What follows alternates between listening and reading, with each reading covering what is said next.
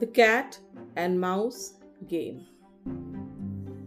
Gus and Jack, are two mice friends, who were shivering in the mouse hole.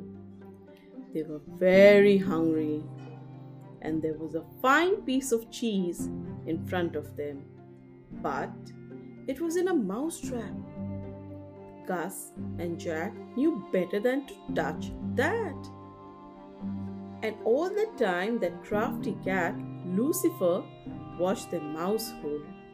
They knew that if they put the tips of their whiskers outside, Lucifer would pounce.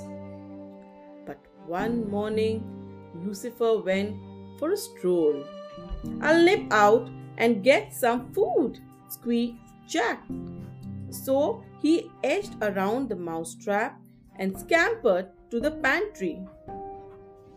Come back, Gus. I hear Lucifer scratching a door.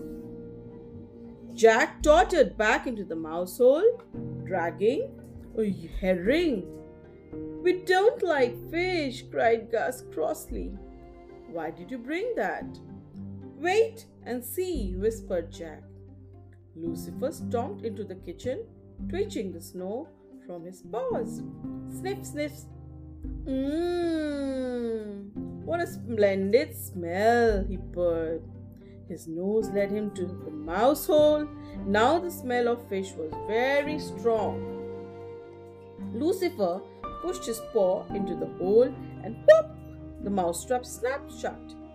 Ow! screeched Lucifer, dragging his paw out of the hole, but he could not free himself from the trap. In came the cook. You useless animal, she cried. You never catch those mouse.